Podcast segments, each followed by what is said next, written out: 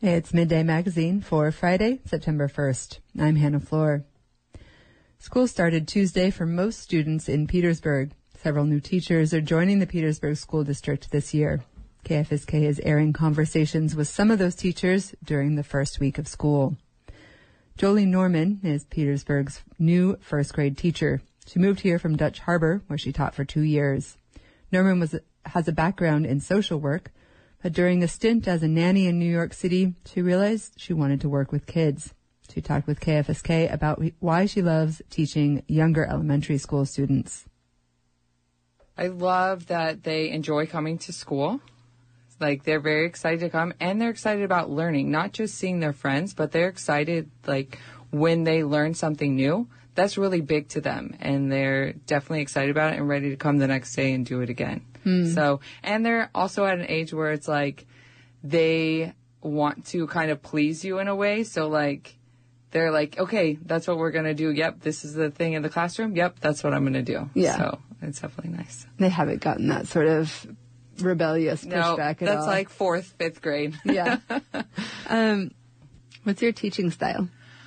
For the most part, I'm definitely a type B teacher. I'm a go with the flow type. You will not come in my class and see everything perfectly organized. So I'll let you know that right now. I'm definitely a type B teacher. Um, I think sometimes when parents see me, like my face kind of gives off a neutral thing, but then once you get to know me, like it's a lot of fun in the classroom. Mm-hmm. So um, I think kids get to know that too, right? They know like we can have fun, we can do this, but these are the expectations in class, and we're not going to cross those expectations. Mm.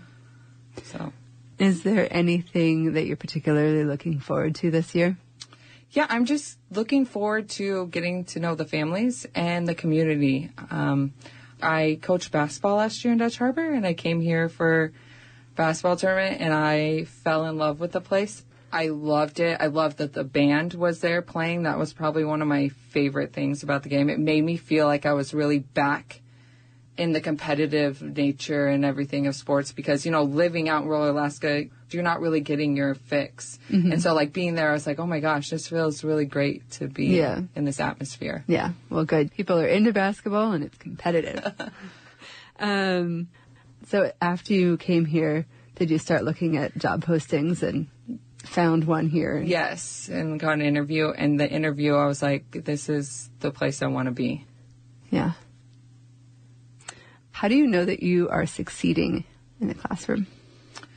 I think each year it's really different with your students because every group of students is different. But I think for the most part, it's that kids are willing to fail to know that in the end that they're going to succeed. In kindergarten, it's it's a struggle to start reading. You know, they come in and they don't know their alphabet or the sounds, and they're they're struggling. And then they keep going and they see like, oh my gosh, now I'm reading this, and they're they're like, I'm gonna be able to read that book, and so they keep pushing because they're like, I want to be able to read that book on my own, and so just the willingness to know like in our classroom it's safe, we can fail, and we're just gonna keep pushing through it. Mm. How do you gain the kids' trust at the beginning of the year when they first come in and they don't know you? It's a really good question because I think that you can't really do any learning in the classroom until you both have trust with each other. So that first, especially week of school, is really about creating relationships with the kids and getting to know them and allowing them to know you because it's also good for them to know like each of their teachers is going to be very different, right? And so just like all my students are very different every year. So we spend a lot of time getting to know each other. And then that way I can kind of build on what I'm going to do in class based on their interests, based on how they react to certain things. And that kind of creates a culture of learning in the classroom. That was new first grade teacher Jolie Norman. KFSK has been airing conversations with new teachers during this first week of school, and those conversations can be found at kfsk.org. The Alaska Board of Education voted unanimously yesterday to approve a ban on trans athletes participating in girls' high school sports. The change will apply to all public high schools in the state. Board member Jeff Erickson was among those who spoke in favor of the regulation, citing safety and fairness concerns.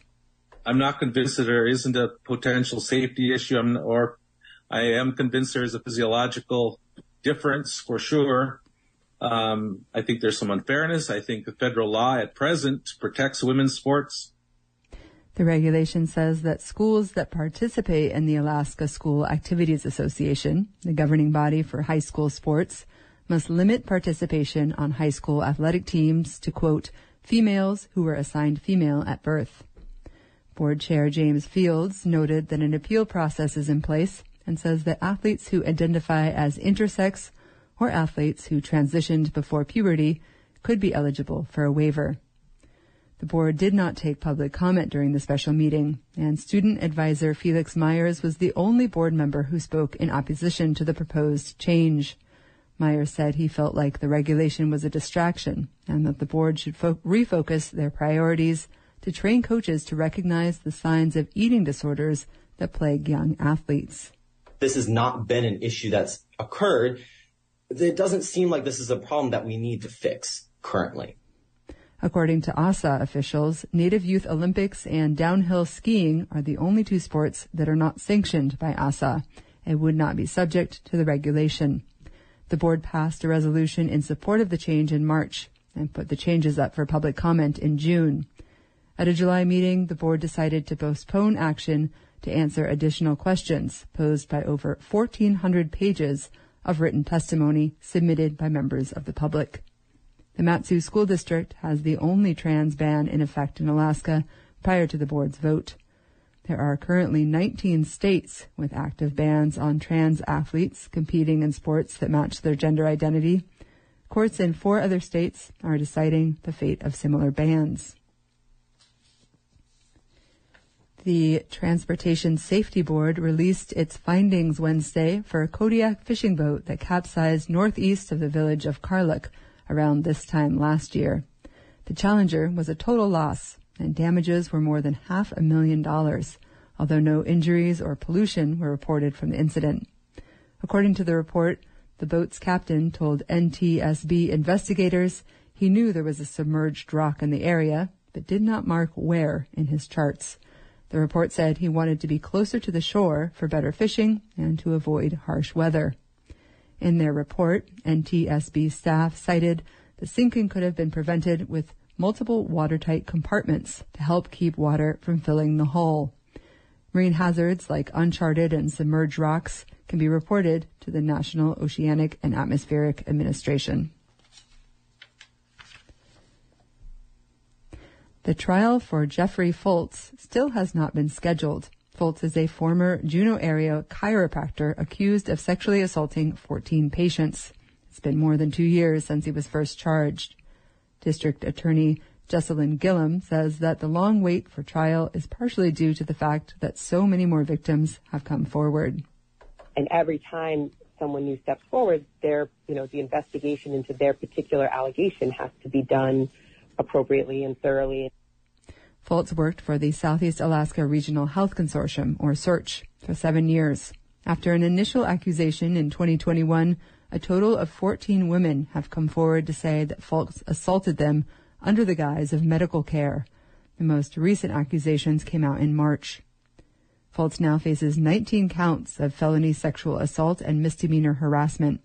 Some of those charges are for alleged assaults that date back to 2014 and we have a, a large interest in, t- in trying to get that um, finality for the victims um, and their families. But that's not the only thing we can consider. We recognize that having the case open um, often causes the complainants ongoing stress and anxiety of not really knowing when the case will go to trial Gillum says another factor could delay the trial even more. The judge assigned to the case, Daniel Schally, retired at the end of August. Gillum says that means the case will be passed on to another judge.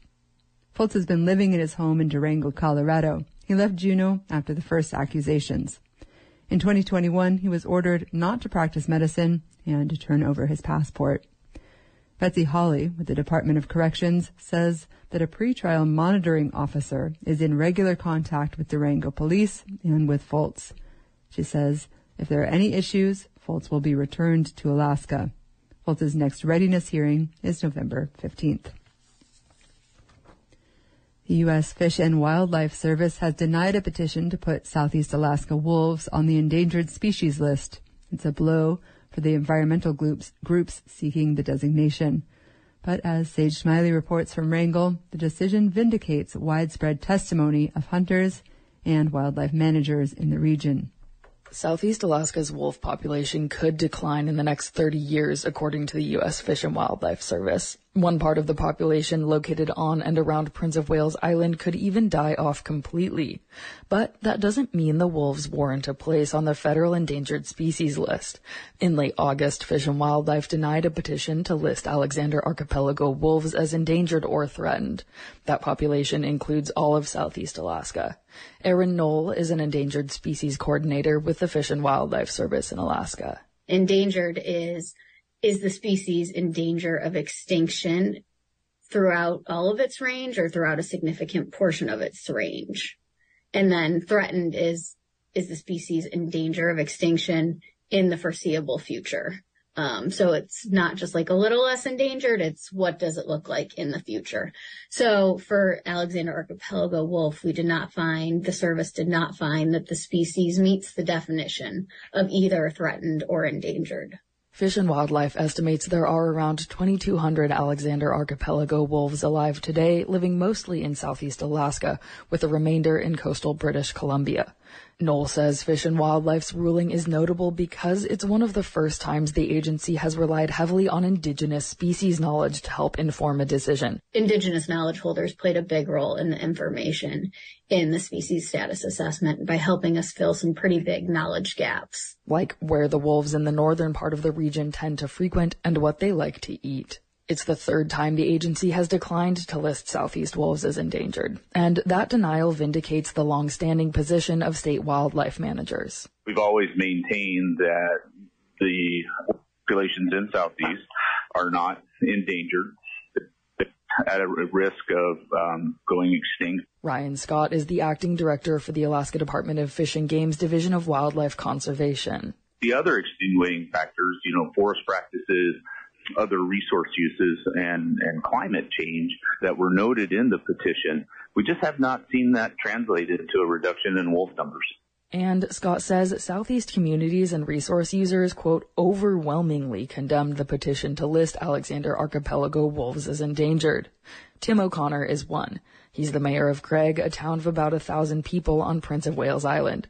Earlier this year, O'Connor signed a petition opposing the designation. It would have curtailed uh, most uh, or almost all logging activity in the forest, as well as I believe it would have endangered the ability to subsistence deer hunt and hunt as we do or have for years down here. O'Connor says he got the sense that the push to list the wolves came from outside the state. It's just an attempt at somebody from another state trying to regulate that because they destroyed their own backyards and now they want to mess around in ours. I do oppose that kind of opposition. The Center for Biological Diversity is a national conservation nonprofit and one of the petitioners requesting the wolf population be considered endangered or threatened. Cooper Freeman is a representative for the Alaska chapter. He says the denied petition is a disappointment. We think that Department of Fish and Game's management objective of 150 to 200 wolves is not sustainable and that their population estimates aren't credible. And we're just absolutely concerned about the state's aggressive push to increase old growth logging on Prince of Wales. And, you know, as threats from old growth logging by the state, unrestricted hunting and trapping and climate change escalate, um, this is one of the key tools we have to fight for the wolves. Freeman says his organization is still reviewing the impacts of the decision and doesn't know if they'll appeal or submit another petition in the future, but he says the concern remains. Scott, the state wildlife conservation director, says the denied petition to list southeast wolves won't immediately result in change to the state's management.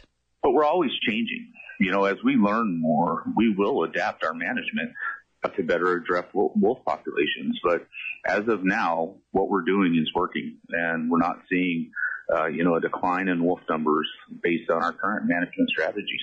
Although the wolves haven't been listed as endangered or threatened now, Knoll, the endangered species coordinator with Fish and Wildlife, says petitions do bring to light the issues with declining species and can help prompt conservation and restoration efforts. Nobody wants a species to be listed as threatened or endangered, right? Like that's the worst case scenario that we've gotten to there. So what are things that we can do or work with others to stop that from happening? And she says the decision doesn't bar the wolves from the endangered species list forever. Anyone could petition Fish and Wildlife to list the Alexander Archipelago wolves at any time in the future, and the process would begin again. In Wrangell, I'm Sage Smiley. For KFSK, I'm Hannah Floor.